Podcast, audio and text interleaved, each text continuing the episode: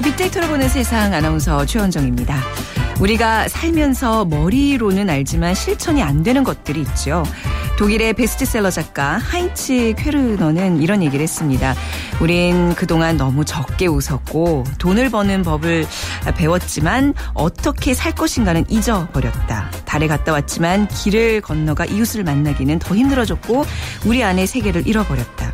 우리가 어떤 삶을 만들어 나갈 것인가는 전적으로 우리 자신에게 달려있다. 필요한 해답은 모두 우리 안에 있으니까. 자, 좀 공감되시죠? 크고 멋진 집은 있지만 따뜻한 가정을 만들어가는 방법은 잊고 있었던 건 아닌지 또 급히 한 끼를 때우는 횟수는 늘어나고 정이 오가는 가족들과의 식사 자리는 매번 다음으로 미루지는 않았는지 말이죠. 자, 여러분 필요한 해답은 모두 우리 안에 있습니다. 행복한 삶을 방해하는 습관들이 있다면 과감히 버려주세요. 여러분의 행복한 인생을 위한 첫걸음 주말을 앞둔 바로 오늘부터 시작해 보시죠. 오늘 빅데이터로 보는 세상에서는 그것이 궁금하다. 애청자의 사연 결정장애 햄릿 증후군에 대한 내용 준비하고 있고요. 핫클릭 여행지 3월 제철 음식을 따라 맛기행 떠나보겠습니다. 방송 중에 저희와 함께 얘기 나눠주시기 바랍니다. 휴대전화 문자 메시지는 지역번호 없이 샵 9730 샵 9730입니다. 짧은 글은 50원 긴 글은 100원의 정보 이용료가 부과됩니다. 그리고 KBS 라디오 애플리케이션 KONG 콩을 다운받으셔서 생방송도 듣고 문자도 참여하실 수 있습니다.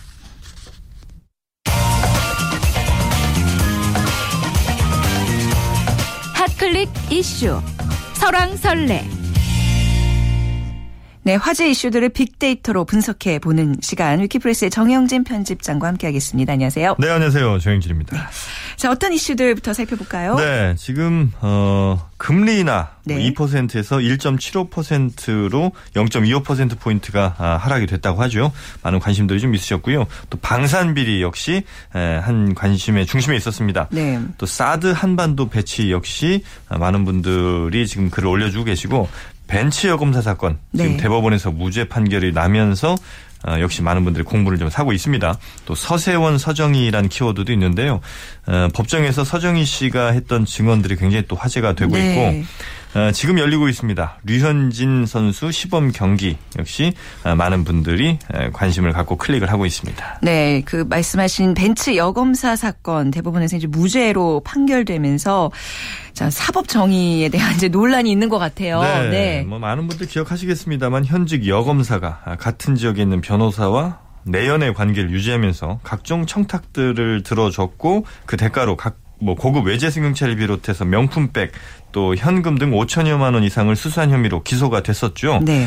그리고 1심에서는 유죄 판결 3년형이 선고가 됐고 2심에서 무죄 그리고 대법원에서 최종 무죄 판결이 났는데 사실 이 사건이 결국은 부패 척결을 위한 그 김영란법을 촉발시키기도 했습니다. 네. 어, 그런데 대법원이 이 금품은 내연 관계에 따른 경제적 지원이다. 또 사랑의 정표다. 어. 라면서 이제 네네. 무죄 판결 내리면서 상당한 파문이 일고 있는 거고 그러니까 사랑이 개입됐기 때문에 면죄부를 줄 수 있다 뭐 이런 결론이 난 거군요. 예, 네. 그러면서 포털 사이트 뉴스 댓글 또 SNS 데이터 등을 통해서 어제와 오늘 오전 9시까지 총 14,900여 건 데이터가 아, 발생이 됐고요. 네네. 오늘도 계속해서 보도가 나오면서 아마 오늘 내일까지 계속 이슈는 좀 이어질 걸로 보입니다. 먼저 SNS 등에서요. 벤츠 여검사라는 키워드와 함께 가장 자주 등장한 단어들을 살펴보니까 역시 뭐 무죄, 어, 뇌물, 판결, 대법원, 청탁, 금품 이런 단어들이 이제 상위에 있었고 선물 그리고 기준 도대체 이 뇌물의 기준이 뭐냐 이제 이런 의미였던 것 같죠. 네. 그리고 불륜, 김영란, 스폰서 이런 단어들도 10위권 안에 있습니다. 조금 생소한 거는 커피 그리고 환자라는 단어가 20위 안에 올랐는데 네네. 네. 이게 보니까 어 이런 단어가 있었, 이런 글이 있었습니다. SNS에서. 이 소방관에게 따뜻한 커피 한 잔 대접하는 건 뇌물이고, 네. 배고파서 라면 훔쳤다고 실형 내린 사회인데, 벤츠 여검사에게는 사랑의 증표였다며 무죄 판결이 내려졌던, 에, 좀 어이없다는 이런 글이 굉장히 많은 분들에게 공감을 얻고 또 리트윗 되면서 여러 번 또 퍼나르다 보니까, 네. 이런 그, 어, 커피라든지 혹은 환자, 아. 이게 20위권 안에 올라오는 좀, 어, 좀 신기한 현상도 좀 나타났습니다. 네, 이 사건이 김영란법을 촉발시켰다고 하셨는데 만약에 네. 김영란법이 적용된다면 역시 무죄인가요? 아니면 글쎄요, 유죄가 뭐 될까요? 여건 의견이 네. 좀 분분한데요. 네. 어, 그렇다 하더라도 물론 이제 지금 소급 적용도 할 수는 없습니다만 만약에 김영란법이 있었다 하더라도 이 사랑의 정표로 만약에 법원이 판단을 한다면 이거 네. 어, 처벌할 수 없다 이런 음. 의견도 좀 있는 것 같고요. 네네. 어, 어떤 상대를 가리지 않고 이런 경우에는 무조건 어, 처벌이 가능하다는 의견도 있습니다만 네. 조금 처벌이 어렵다는 의견들이 조금 더 법률 전문가들 사이에선 많이 나오고 있는 것 같습니다. 네. 이 사랑의 정표,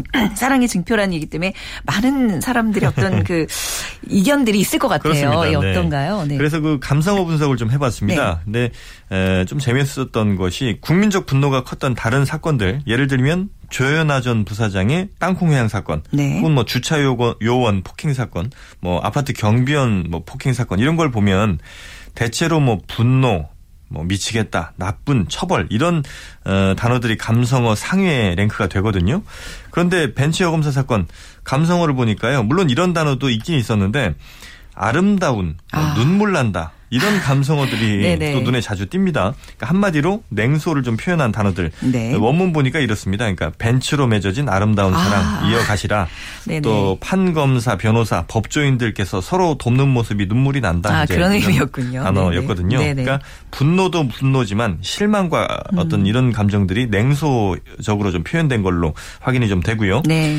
어, 이 사건과 관련해서 원문 데이터 한 두 개 정도 소개를 해드리면 벤츠가 사랑의 징표면 지금까지 나는 한 번도 사랑하지 못한 거냐. 네. 에, 대법 위화감을 조성하는 사건이기도 그렇죠. 했어요. 네네. 그리고 또 대법원의 벤치 여검사 무죄 판결은 이 청탁 전에는 뇌물을 줘도 된다는 판결이고 또 네. 여검사나 이해 목적 청탁과 관련해서 미리 꼬시는 거는 내연 관계라도 네. 용납이 된다는 명판결이다. 네. 이런 일갈도 좀 있었습니다. 네. 자 그리고 방위 사업과 관련한 비리 무엇보다 국가 안보와 직결되기 때문에 많은 분들이 관심 가졌을 것 같은데요. 네. 그 이규태 일광 공영 회장이죠. 또 얼마 전에 뭐 클라라 씨 관련해서도 뭐 문자 메시지가 아, 공개가 되면서 많은 네. 또 관심이 있었는데 이 공군 훈련 장비 납품 대금 500여 원을 빼돌린 혐의를 지금 받고 있습니다. 네. 그래서 구속영장이 청구된 상황이고요. 그래서 이 방위 사업과 관련된 비리, 방산 비리 관련 뉴스가 이미 어제 그리고 오늘 아침 9시까지 뉴스 건수만 720여 건, 상당히 많은 뉴스가 지금 생산되고 있고요. 해당 뉴스 댓글만도 어, 한 뉴스에 가장 많이 댓글 달린 뉴스를 보면 6천여 개 댓글이 지금 달리고 있거든요. 네. 또총 댓글이 한 14,000여 개 정도가 지금 계산되고 있고요. SNS에서도 3,200여 건 지금 어, 글들이 생산됐습니다. 어떤 단어들이 가장 많이 검색됐는가 봤더니 군인, 뭐 구속, 비리, 수사, 군피아, 뭐 네. 군피아라는 단어 뭐 많이 들어보셨을 것 같고요. 또 악취, 그러니까 악취가 난다는 거죠. 해군, 그리고 찬물이란 단어도 있었는데 이게 이제 그 방산 비리와 관련해서 수사를 받던 현역 군인 대부분이 석방됐다 이런 소식이 또 있었는데 때문에 이 현역 군인이 석방된 건 수사에 찬물을 끼얹는 행위다 이제 이런 글들이었습니다. 그래서 네네. 찬물이란 단어 또 이규태 회장 또 분노, 불량, 뭐 통쾌 이런 단어들도 있었는데 역시 뭐 많은 분들이 느꼈던 감정은 아, 이 방산 비리에 대해서 이게 단지 그냥 어떤 단순한 비리보다는 이게 네. 한 네티즌 댓글이 이렇습니다. 그러니까 방산 비리는 국가보안법상 이적 행위로 처벌해야 된다 이런 글이거든요. 아, 그만큼 이제 위중하다는 것이고 어, 대부분 그 현역 군인들이 좀 풀려났던 이 점에 대해서도 비판의 SNS 글들 또 뉴스 댓글 달아주시는 분들도 상당히 좀 많았는데 네. 어, 이번 기회에 정말 해군이 됐든 하여튼 전체 군대에서 이런 방산 비리 네. 좀 척결이 좀 됐으면 좋겠습니다. 네 오늘 말씀 잘 들었습니다. 감사합니다. 네, 감사합니다. 네, 지금까지 위키프레스의 정영진 편집장과 함께했습니다.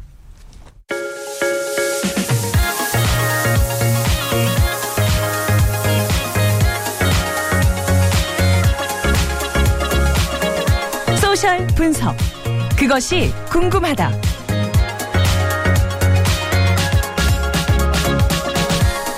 청취자의 궁금증을 빅데이터로 분석해보는 시간입니다. 소셜 분석 컨설턴트 김덕진 씨와 함께하죠. 안녕하세요. 네, 안녕하세요. 네, 저희 게시판에 그 뒷번호 4235 쓰시는 분께서 네 요즘 햄릿 증 후군이라는 음. 얘기 많이 하던데 거기에 대해서 좀 분석 좀 해주세요 하셨어요. 네. 예, 이거 신조어죠? 맞습니다. 네. 이 햄릿 증 후군이라고 하면요. 어, 예전에 이제 소설에 햄릿이 있지 않았습니까? 네. 뭐 죽느냐 사느냐 그것이 문제로다. 이렇게 한 것처럼 고민하는 햄릿의 이 우유부단한 성격을 닮았다라고 해서 붙여진 명칭입니다. 그래서 이 햄릿 증후군은 결단을 내리지 못하고 이 끊임없이 망설이 믿기만 하는 이 현대인의 심리 경향을 일컫는 말이기도 합니다. 네. 일종의 뭐 결정 장애라고도 볼수 있겠네요. 그렇죠, 이럴지도 그렇죠. 저럴지도 결정을 못 내리는 네, 맞습니다. 우유부단함. 네. 특히 그 결정 장애 관련해서 음 이제 독일의 어떤 저널리스트였죠. 이제 저널리스트 올리버 에게스라는 분이 이제 혼자서는 아무것도 못하는 21세기형 햄릿형 네. 인간을 이 maybe 세대 그렇게 해서 이 결정장애 세대라라는 신조어도 만들어지기도 아, 했습니다. maybe 뭐 그럴 수도 있고 저럴 수도 그렇죠, 있고 하는 그렇죠. 그걸 얘기하는 네네네. 거죠. 네. SNS상에서 이제 사람들이 결정하는 데 있어서 고민들을 많이 공유하잖아요. 네, 맞습니다. 어떤 단어들 연관 단어 햄릿 증후군과 연관된 단어들 어떤 게 1위로 네. 꼽히고 있나요? 네, 일단은 이 햄릿 증후군과 관련돼서 연관 단어 1위 역시 네. 고민 그리고 고민. 선택, 네. 결정 이런 것들이겠죠. 그래서 이제 어떤 것을 할지 고민을 하게 되는데 어 이제는 그래서 어떤 것을 고민하는지를 한 단계 더 분석을 해봤습니다. 네네. 그랬더니 1위로 나온 게 지금 재밌었어요. 1위로 나온 게 친구인데요. 아. 그 친구 중에서도 이성과 관련되어 있는. 그아 예, 썸 타는. 아 그렇죠. 그렇죠. 요즘 이제 신조어 네. 중에 하나죠. 이제 썸입니다. 그래서 네. 썸도 어떻게 보면 일종의 햄릿 증후군이다. 그래서 어떤 이제 트윗에는 이런 게 나왔는데요. 썸은 감정적 알리바이다. 즉 음. 거절하면 아니라고 발표할 수도 있고 맞으면 다행이고 할까 말까 맞나 안 맞나 일종의 네. 결정장애다. 이렇게 하면서 네. 일종의 트렌드로 또 하나가 나오고 있고요. 또 이제 사람들이 선택을 할 때 어떤 것을 많이 고민하는지를 봤더니 네. 다른 것보다 상품의 색상 음. 그리고 이제 뭐 스마트폰 중에서 어떤 크기에 따라서 해야 될지 이 제품들을 네. 많이 골랐고 네. 그리고 이제 또 어떤 결정일까에 대해서 결정에 대해서 좀 보니까요. 처음으로 많이 나왔던 게 여행 네. 그리고 이제 매장이나 가게처럼 우리가 이제 주 그리고 음식 이게 아. 세 가지 정도로 나눠서 볼 수 있었습니다. 네, 저도 음식 메뉴는 참 잘 못 고르는데 뭐 네. 예를 들어 스마트폰 고를 때는 그냥 단호예요. 네. 있는 거 주세요. 색깔 있는 거 주세요. 와. 여행도 네. 방빈 곳으로 그냥 가자. 뭐 이런 식으로. 전혀 햄릿 증후군과 상관이 없어요. 전혀 상관없죠. 그러니까 어찌 네. 보면 주변 사람들이 좀 피곤할 수 있는 거죠. 음. 남의 의견을 묻지 않고 그냥 내 편한 대로 결정하는. 아 그러게요. 네. 근데 그렇게 하시는 분들이 요즘에는 많지는 않으시고 네. 갈수록 너무 많아지다 보니까 무엇을 할까 고민을 하다 보니까 그 다음으로 나오는 것이 단어가 바로 추천과 리뷰였습니다. 아, 리뷰들 많이 보시죠, 네. 진짜. 네. 그래서 이제 어떤 것을 많이 추천을 해달라는지 분석을 해봤더니요. 다른 것보다 상품 중에서는 화장품, 네. 그리고 향수, 차 이런 것들 많이 하셨고요. 취미 중에서는 여행, 요리, 음. 그리고 심지어 TV 프로그램도 어떤 TV 프로그램이 재밌어요라고 추천 좀 해달라고 하시는 아, 분들도 많더라고요. 네. 그리고 뭐 리뷰 같은 경우에는 다른 것보다 영화 그리고 책, 특히 책 같은 경우는 사람들이 구매를 할 때 과거에 있었던 리뷰를 보고 구매하는 네. 패턴들이 갈수록 늘어나고 있는 부분이 네. 있었습니다. 아무래도 좀 시간이 점점 줄다 보니까 네. 나의 아까운 시간을 할애해서 뭔가 하려면 이왕이면 좀 검증된 거 보고 듣고 싶은 그렇죠. 그런 마음이 아닐까 싶은데 그렇다면 감성 키워드들은 어떤 게 나오나요? 네, 감성 네. 키워드는 좀 재밌어요. 네. 아무래도 이제 결정을 못 하다 보니까 감성 키워드로 나온 게 도와줘. 아. 또 살려주세요. 정해줘라. 막 이렇게 네. 해서 이제 어, 글 살려주세요. 굉장히 간절한데요. 네, 그렇죠. 뭐 글들을 읽어보면요 이런 것들이에요. 어, 결정 장애가 와서 뭐 사진을 못 고르고 있는데 와서 좀 정해줘라, 좀 살려줘라 네. 이런 것들 또는 어, 내가 선택 장애가 너무 심해서 좀 살려주세요. 어떤 또 어떤 사람들은 이제는 그 우리가 알고 있는 콘서트장 있지 않습니까? 네. 콘서트장에서 3층에 어느 쪽이 잘 보이는지 음. 그걸 심지어 가수한테 물어보시는 분들도 있더라고요. 가수한테 SNS로 오빠 네. 팬갈 건데 3층 어디가 좋아요? 결정해 네. 주세요라고 네. 하는데 참 다양한 살려주세요 관련돼 있는 감성이 아, 있었습니다. 뭐 이런 감성 키워드 보니까 굉장히 그 햄릿 증후군과 관련해서 네. 웃지 못할 에피소드들이 많을 것 같아요. 네 맞습니다. 네. 음, 요즘에 이제 SNS를 가지고 일종의 놀이와 같은 것을 하는 사람들이 있는데요. 네. SNS에 뭐 트위터나 페이스북을 보면은 두 가지 정도의 기능이 있습니다. 있습니다. 내가 좋아하는 것들을 일종의 이제 좋아요 버튼을 누르거나 또는 댓글을 달고 음. 또 트위터 같은 경우는 RT 또는 거기에 대해서 이제 9RT 외에 이제 댓글을 다는 두 가지 방식이 있는데요. 네. 그러다 보니까 이런 거죠. 저희가 지금 야, 야식을 먹고 싶다. 아. 그런데 치킨과 족발 사이에서 고민하고 있는데 치킨을 원하시면 네. 이제 RT를 해주시고 이제 족발 원하시면 관심, 그러니까 페이버릿을 눌러달라. 아, 뭐그 라이크 시간에 봅니다. 그냥 둘 다 다 사 먹겠어요, 저 같으면. 그러니까요. 뭐 이런 이제 어떻게 보면 대한민국 국민이 많이 네. 빠지는 결정장애 중에 하나가 뭐 네. 짜장이냐 짬뽕이냐. 아, 맞아요. 네. 네. 짬짜면은 뭔가 부족하다. 음. 너무 슬프다. 이런 것들이 있었고요. 비빔냉면이나 물냉면이냐. 또 이런 그렇죠. 결정들. 네, 그러다 보니까 특히 이제 음식 메뉴에 대해서 사람들이 얘기할 때 다른 것보다 흔히 말하는 아무거나라는 말을 하게 네, 되면 네. 내가 뭘 먹고 싶은지 나도 모르겠으니 너는 내가 먹고 싶은 그 메뉴를 내 무의식적으로 좀 골라서라도 찾아야 되고 이를 위해서는 끊임없는 20개 형식의 퍼즐들을 겪어야 된다라고 하면서 말 자체도 너무 어렵게 네. 써주신 분들 등 이제 결정장애에 대해서 특히 이제 음식과 관련되어 있는 얘기들이 많았고요. 네. 가장 사람들이 결정장애 끝판왕이다라고 얘기했었던 많은 RT가 됐었던 걸 보면 자칭 결정장애라는 아줌마들의 끝판왕을 본 것 같은데 아기의 이름을 결정 못하겠어요. 골라주세요. 아 이름마저도 네, 근데 이게 진짜라고 합니다. 추천을 받는 네, 이게 네. 용도의 투표 게시판이 실제로 네, 있었던 네. 데가 있다고 합니다. 아 그렇군요. 네. 사실 뭐 메뉴 같은 거야 좀 애교스럽게 봐줄 수 있지만 네. 이렇게 아이 이름 또 본인의 어떤 진로 이런 굉장히 그렇죠. 중요 인생에서 굉장히 중요한 그 단락의 어떤 그 결정의 순간들은 본인이 하는 게 맞는데 말이죠. 맞아요. 그렇죠. 네. 자 내가 혹시 햄릿 증후군이 아닐까 생각하는 분들 지금 있으실 것 같아요. 그 자가진단법 SNS상에서 네. 돌고 있다면서요? 네, 어, 다섯 개 정도 이제 사람들이 이제 얘기를 하고 있는 부분이 있는데요. 네. 어떤 것들인지 한번 어 최현영께서 한번 읽어주시면 좋을 것 같아요. 아, 야, 요거군요. 네. 네. 메뉴를 선택하지 못해 타인이 결정해준 메뉴를 그냥 먹을 때가 있다. 음. 한번 이렇게 체크해 보세요. 뭐몇 개가 해당되는지. 나홀로 쇼핑은 no 대신 결정해줄 쇼핑 mate가 필요하다. 음. 누군가가 질문을 던질 때 글쎄 잠시만 잘 모르겠는데요와 같은 말을 반복한다. 사소한 결정을 부탁하는 글을 SNS에 올린 적이 있다. 네, 선택을 하지 못해 피해를 본 적이 있다. 결정을 하지 못해 결국 포기 포기한 적이 있다. 뭐 예를 들면 연애 학업 그리고 선택하는 것이 두렵고 이에 스트레스를 받는다. 음. 네, 요 중에서 이제 몇 개 정도를 고르면 이제 선택 네. 장애, 네. 결정 장애라고 할 수 있을까요? 다섯 개 이상이라고 하면 심각한 수준이고요. 네. 이제 세 개에서 다섯 개 정도면 이제 초기 단계다라고 네. 좀볼 수 있을 부분이 있을 것 네. 같습니다. 요즘에 이런 햄릿 증후군을 앓고 있는 사람들이 좀 많이 나오게 된뭐 배경이 있을까요? 네, 어, 다른 것보다는 음, 이제 햄릿 증후군이라는 것이 선택을 할 때 고민을 하게 되는 것이잖아요. 근데 그 선택을 하게 되는 선택지가 많아졌다는 것이 이제 가장 큰 원인이라고 보고 있습니다. 네. 특히 이제 최근에는 정보가 이제 과잉되다 보니까 더 오히려 문제가 되는 시대이잖아요. 네. SNS와 여러 가지 것들로 정보가 연결이 되고 일종의 말하는 우리의 삶에도 빅데이터가 되다 보니까 네. 과연 내가 어떤 것을 골라야 될 것인가에 대해서 고민 그리고 믿지 못하게 되는 거죠 오히려. 음. 그래서 그런 것들에 대해서 검증을 위한 것들을 계속 하다 보니까 네. 결국에는 선택지가 많아져서 결국 이거는 아무것도 못하고 증거 중독이라고 하는 현상까지도 아, 들어가게 되는 사람들이 있습니다. 정부의 과잉 시대에 살고 있는 현대인들의 어떤 증후군이라고 볼 수 있을 텐데 네. 이러한 햄릿 증후군 시대에 좀 갈팡질팡하는 소비자들을 위한 서비스들이 그래서 또 인기라면서요. 네 맞습니다. 뭐 연애에만 썸을 타는 게 아니고요. 네. 요즘에는 기업들도 고객들과 이제 아슬아슬 썸 타기를 하고 있는데요. 네. 다른 것보다 이제 사람들이 원하는 것을 직접적으로 골라주는 이 curation commerce와 관련되어 있는 산업들이 특별히 크고 있습니다. 네. 어, 뭐, 예, 재밌는 예로 저도 이거 되게 재밌게 봤는데요. 어, 사람들 특히 남자들 같은 경우는 옷을 고를 때 내가 뭘 입어야 될지 고민을 하게 되잖아요. 네. 그러다 보니까 이제 인터넷 서비스에 제 옷장을 사진을 찍습니다. 아, 그래서 네. 제 옷장에 있는 사진을 딱 찍어서 보내면 그 네. 사람들이 제 옷의 패턴을 분석을 해요. 그래서 아, 아 얘는 이런 옷을 이런 많이 입는구나. 그렇게 되면은 그 사람들이 이제 두 달이나 한 달에 한 번씩 네. 그 사람에게 어울릴 만한 옷을 세트로 보내줍니다. 오. 그럼 그 중에서 제가 사고 싶은 것만 사고 괜찮은데요? 나머지는 반송을 시키는 거죠. 어, 괜찮은데요. 네, 이러한 네. 이제 큐레이션 서비스도 있고요. 네. 또 최근에는 이제 꽃 같은 걸 못 고르는 이 남자친구들을 위해서 2주에 한 번씩 다양한 테마로 어. 아예 꽃을 배송을 해주는 이런 새로운 서비스들이 계속적으로 나오고 있습니다. 네, 미용실에 가서도 이렇게 막 고민하는 분들을 위한 서비스가 있다면서요? 네, 네. 그러니까 우리가 말하는 가상 현실이나 이제 네. 가상 서비스를 이용해서요. 네. 내가 과연 이 머리 스타일을 했을 때 헤어스타일을 했을 때 어떤 모양이 나올지를 실제로 이제 스마트폰을 찍은 다음에 그것을 가상으로 보여주는 거죠. 네네. 네, 단순히 이제는 머리뿐만 아니라 최근에는 옷 같은 경우도 네. 내 체형을 이제 스마트폰으로 촬영을 해서요. 실제 내가 입었을 때 어떤 모양이 나올지를 360도로 시뮬레이션을 해서 보여주는 이러한 서비스들도 있습니다. 네, 이런 이런 고민들이 이제 또 다른 그 상업을 이렇게 창출해내는 네네, 그런 예들을 그렇죠. 봤는데 햄릿증후군은 그래도 좀 극복은 해야 될 것 같아요. 네네. 마냥 이렇게 누군가가 도와주면서 살 수는 없는 거잖아요. 네네, 그렇죠. 어, 다른 것보다 이제 전문가들이 이야기하는 이야기를 좀 네. 요약을 해보면요. 시간을 끌수록 자신이 좋은 선택을 할 거라는 착각에서 벗어나서 내가 결정을 할 때 결정에 대한 가이드라인을 만들어야 된다라고 네. 얘기하신 분이 있고요. 다른 것보다 아마 근본적일 건데요. 선택하는 것을 두려워하지 마라. 네. 그러니까 선택을 잘못해서 실패할까 두려워하지 말고 일단 선택해서 가보라는 거죠. 그렇죠. 그리고 그 선택이 잘못되더라도 네. 뭐 어, 어때요? 한번 실패해 보면 또 다음에 선택하는 데 도움이 될 수 있는 거잖아요. 그렇죠. 그렇죠. 그렇죠. 예. 용기를 내시고 정말 선택하고 결정하는데 두려움을 갖지 마시기 바랍니다.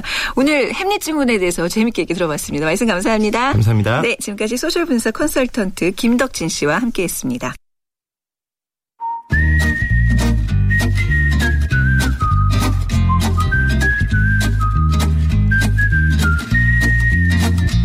감성 추천. 이곳으로 떠나볼까?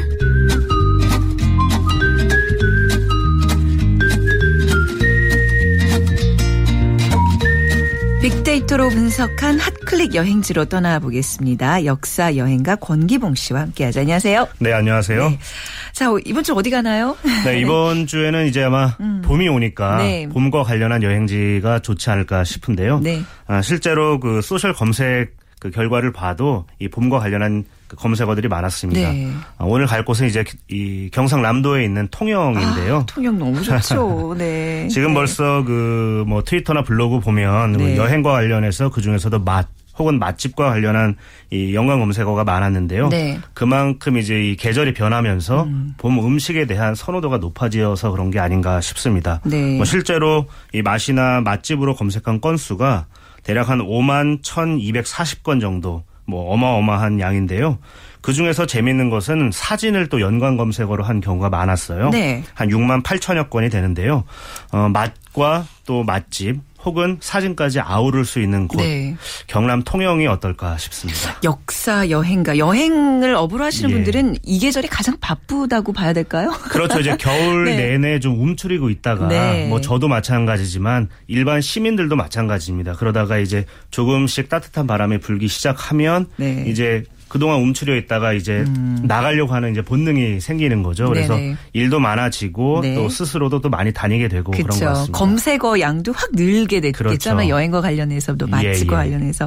자, 통영으로 가보겠습니다. 뭐 통영 좀 어디부터 좀 다녀볼까요? 우선 좀 맛있는 거 먹고 시작해 볼까요? 네. 통영 네. 요즘에 가시면 네. 어, 상당히 인상적인 음식이 있는데요. 네. 도다리 쑥국입니다. 아, 너무 맛있죠. 맛있죠, 진짜. 요즘 이제 봄이 네. 되면서 도다리가 이제 살이 도톰하게 오를 때가 됐는데 있는데요. 네. 동시에 이제 뭐 한산도나 주변 섬들에서 이제 자생하는 그 쑥들을 캐다가 네. 통영에 이제 파는 분들이 상당히 많습니다. 네네. 이 바닷바람을 맞고서 가장 먼저 봄이 이제 도착한 곳에서 아. 이 나오는 그런 쑥들이죠. 그래서 네네. 이 도다리에 구수하면서도 이제 좀 담백한 맛을 이 쑥과 함께 먹으면 네. 아 봄이 왔구나 뭐 정말 절실하게 다가오게 됩니다. 요즘 서울에서도 이제 도다리 쑥국 하는 곳들이 많아서 가끔 예. 맛을 보게 되는데 확실히 현지에서 맛보다는 달라요. 뭔가 그렇죠. 예, 뭔가 그 예. 현지에서만 낼 수 있는 그, 그 특유의 도다리 향과 쑥향이 예. 있는 것 같아요. 맞습니다. 네. 뭐 그것만이 아니죠. 또 공기도 아. 큰 영향을 미치는 것 같고요. 네. 이 음식을 먹을 때 주변 어떤 분위기 공기 그리고 네. 이 직접 그 원산지까지 갔을 때 이 느껴지는 네. 그런 또 이 보람이 있기 때문에 그쵸. 당연히 서울보다는 맛이 있을 거고요. 특히 네. 도다리는 이 보관을 잘 못하면 네. 금방 또 이게 변질이 됩니다. 그렇다 아. 보니까 이 갓 잡아 올린 네. 도다리를 만날 수 있는 이 항구 근처에 가서 드시는 게 아무래도 뭐 맛에도 큰 영향을 미치지 네, 않을까 싶습니다. 다리 쏟고 근데 좀 그 맛을 알기까지는 예. 좀 뭔가 시간이 좀 필요하잖아요. 사실 어린 아이들 입맛에 좀 안 맞고 저도 최근에 좋아하기 시작한 건데 아, 좋아하세요? 예, 저는 네. 사실 저도 처음 먹었을 때는 네. 쑥향이 너무 강해가지고 네. 아 이거를 뭐 밥하고 같이 먹는다고 해도 잘 먹을 수 있을까 싶었는데 먹다 보면 그 감칠맛이 더해지는 음식이 네. 도다리 쑥국이 아닐까 싶어요. 네, 네. 예, 잘못 또 요리 조리 그러니까 잘못 조리를 하면은 그 비린내를 잡지 못하면 맞아요. 망칠 수가 있거든요. 네네. 네. 그때 이제 이 도다리 쑥국에는 쑥을 넣고 네. 또 다진 마늘과 파를 넣기 때문에 네. 좀 이 뒷맛도 깔끔해지면서 그냥 개운해지는 그런 맛이 아주 일품입니다. 네. 6시 내 고향 올해 출연하셨잖아요. 저는 네. 그 진행하면서 가장 확실히 배웠던 게 예. 도다리와 예. 광어의 구분법. 음, 네, 좀 알려주시죠. 네. 일단 뭐 광어는 양식을 많이 하죠. 근데 네. 도다리는 양식이 잘 안 됩니다. 네. 이렇게 수요량이 그렇지 않기 때문에 또 많이 하지 않고 있고요. 그래서 일단 크기에서 양식 광어는 좀 큰 편인데 도다리는 작습니다. 네. 뭐 그보다 더 확실한 방법은 네. 이 눈의 위치 를 보시면 되는데요. 뭐 광어든 도다리든 좀 웃기게 생겼죠. 사실 네, 볼 네, 때는 네. 자세히 보시면 얼굴의 왼쪽 혹은 오른쪽 어느 쪽에 이 눈이 두 네. 눈이 몰려 네. 있느냐를 가지고 아, 구분을 네. 할 수가 있습니다. 네, 네. 보통 좌광우도라고 하는데요. 좌광우도. 왼쪽 얼굴에 몰려 있으면 광어고 오른쪽 얼굴에 몰려 있으면 이제 도다리라고 음. 보시면 될 것 같습니다. 이거는 뭐 유전적으로 네. 종이 다르기 때문에 바뀔 수는 없는 거거든요. 네. 네. 그렇게 눈, 구분하시면 될 것 같습니다. 눈의 위치를 꼭 확인하고 드시기 바랍니다. 가격 차이도 네. 많이 나기 때문에 그렇죠? 그렇죠. 자 이제 도다리 쑥국 먹어봤으니까 뭐 근데 도다리 쑥국만 먹기에는 좀 아쉬울 것 같아요. 또 어디 가볼까요? 예, 일단은 이제 식사를 하셨으면은 네. 한번 밖으로 나가 보시면 좋을 것 같은데요. 네. 요즘에 한 몇 년 전부터 사람들이 워낙에 많이 몰리는 곳이 있습니다. 그 동피랑 마을이라고 네. 벽화가 아주 인상적인 마을인데요. 사실 우리나라의 그 각 지역에 가면 요즘에 벽화 마을이 참 많은데 네. 그 시작점이 바로 이 동피랑 마을이라고 보시면 될 것 같습니다. 네네. 다만 요즘에는 이제 너무 관광객들이 많아지다 보니까 이 불편을 호소하는 주민들도 좀 계시기 때문에 네. 어, 동피랑 마을 좀 조용하게 둘러보시고 그 아래에 있는 강구한 그 항구 시장이 있어요. 여기 가시면 이제 봄철에 올라오는 다양한 이 생선들 네. 그리고 뭐 해삼이며 여러 가지 이제 그 해산물들을 직접 사실 수도 있고 맛도 보실 수가 있고요. 네. 그뿐만 아니라 그 다양한 어떤 색깔 사진 찍기도 참 좋거든요. 네. 그 인상적이고요. 활기찬 모습이 상당하고 어 그보다도 또 이제 역사적으로 이 의미가 상당히 있는 곳이 바로 이 통영입니다. 네, 네. 1994년까지 이 통영이라 부르지 않았거든요. 충무라고 예, 그랬죠. 충무시, 예, 예. 네, 충무라고 했었죠. 네, 그래서 네. 김밥도 뭐 충무김밥이라고 네. 이름을 부르는데요. 충무공 이순신에서 이제 따온 이름입니다. 네. 그만큼 이순신과 관련한 그런 역사 현장들이 많은데요. 네. 가장 대표적인 곳이 어, 세병관이죠. 네. 세병관은 그 통영 시내의 그 산 중턱에 이렇게 올라 앉아 있는데 씻을 세자에 이 병기 병자를 씁니다. 즉 병장기, 즉 무기를 이제 물에 씻었다. 즉 네. 전쟁이 끝나고 이제 평화로운 상황을 이 바라는 마음을 담은 그런 이름인데요. 이곳에 가시면 통영 시내가 한눈에 쭉 내려다 보입니다. 네. 그리고 이순신 장군의 흔적들도 물론 이제 사후에 지은 건물이기 때문에 직접 그곳에서 지휘를 하셨진 않지만 네. 그 지역 통영은 당시에 이제 수군의 주요 근거지였기 때문에 그런 흔적들을 좀 이, 만나실 수가 있습니다. 네. 뭐 역사 현장이기도 하지만 사실 또 문화 예술의 도시 아니겠습니까? 네. 그렇죠. 네. 예, 통영하면은 정말 유명한 이제 예인들이 많이 나왔죠. 네. 우리 뭐 다들 알고 계실 박경리 선생이나 네. 또 세계적인 음악가 윤희상, 윤희상 선생, 네. 또 시인 중에는 뭐 김춘수 네. 혹은 그 유치환 선생이 계시고 또 미술가 전형림 네. 선생 여러분이 계신데요. 어, 이순신의 도시이기도 했지만 일제 강점기 이후 지금까지는 어, 상당한 그 어업 도시로 이름이 났던 곳이 바로 이 통영입니다. 네. 그래서 일제 강점기에는 일본인들이 최초의 그 해저 터널을 설치했을 정도로 네. 이 많은 자원이 몰렸던 곳이기도 하고요. 또 돈이 많이 생기다 보면은 이 어업을 하는 분들이든 상인 분들이든 또 이 예술에 또 관심을 갖게 되거든요. 그래서 다양한 시인 묵객들을 지원해주는 분들도 많이 있었습니다. 음, 그래서 네네.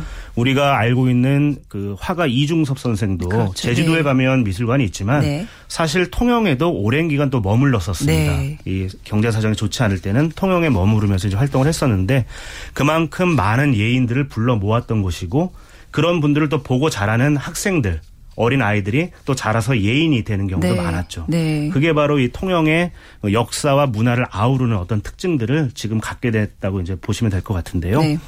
그런 인상적인 곳이 아까 처음에 말씀드렸던 세병관도 그런 경우입니다. 세병관이 그 삼군 그 수군 통제형 건물로서 임진왜란 직후에 만들어졌지만 일제 때는 그곳이 소학교로 개조가 돼서 네. 이용이 됐거든요. 네네. 네. 그곳에서 뭐 박경리 선생이나 윤희상 선생 등이 이제 이 공부를 했다고 하는데요. 참 뗄래야 뗄 수 없고 다 이렇게 유기적으로 연결되어 있는 통영의 모습을 확인할 네. 수 있는 곳이 아닐까 싶습니다. 네. 아까 그 전형님 그 예. 미술관 예. 얘기하셨지만 정말 그 통영을 왜 동양의 나폴리라고 하는지를 보여주는 아주 그 예. 그 코발트 블루로 아주 열정적으로 항상 통일을 표현하시는 거기도 한번 꼭 들러야 될 것 같아요. 저는 개인적으로 굉장히 좋아하는 미술관 중에 하나인데. 맞습니다. 예. 자, 그리고 자, 남쪽 지방에 이제 통영이 있다면 예. 중부 지방에서 좀 봄을 맞아 가볼 만한 곳, 멀리 가실 수 없는 분들을 위해서 그렇죠. 서울 경기권에서 네. 이제 가장 가기 편한 네. 이봄 음식을 드실 수 있는 곳은 충남 서천이 아닐까 싶은데요. 서천에는 이제 다음 주 토요일부터 네. 그 쭈꾸미 축제가 시작이 됩니다. 네. 그런데 이번 주에도 상당히 좋은 게 쭈꾸미 축제 이전에 가시는 게 어떻게 보면 아. 뭐 교통 혼잡이나 굉장히 막혀. 저 한번 그렇죠. 갔다가 아주 혼났어요. 앞뒤로 네. 움직일 수도 없을 네, 정도입니다. 네. 식당도 많이 줄을 서야 되고요. 네. 그래서 이번 주에 떠나 보셔도 아. 상당히 좋을 것 같습니다. 예전에는 그 뭐 튤립 축제 뭐 이런 것도 하고 그랬었는데 지금도 하나요? 요즘에는 이제 아. 그 동백꽃 동백꽃 이 축제가 이제 앞 바로 네. 이제 얼마 뒤로 앞두고 있는데요. 네. 이 근처에 가시면 동백나무 한 80그루 정도가 모여 있는 그 네. 동백나무 숲이 있습니다. 네. 어, 서면 마량리에 있는데요. 아, 서천에 네. 한번 꼭 가보시기를 추천해 드립니다. 알겠습니다. 벌써 이제 봄을 만끽할 수 있는 이야기 오늘 말씀 잘 들었습니다. 감사합니다. 네, 고맙습니다. 네, 역사 여행가 권기봉 씨와 함께했습니다. 자, 콩으로 이영수 씨께서 설 특집한 거 다시 못 듣나요 하셨는데 유튜브에 올라와 있습니다. 그리고 팟캐스트 다시 듣기 서비스 통해서 모두 들을 수 있으 니까요. 예, 한번 좀 찾아서 저 들어보시면 어떨까요? 직업이 사라진다 저희 특집한 거 굉장히 반응 좋았었거든요.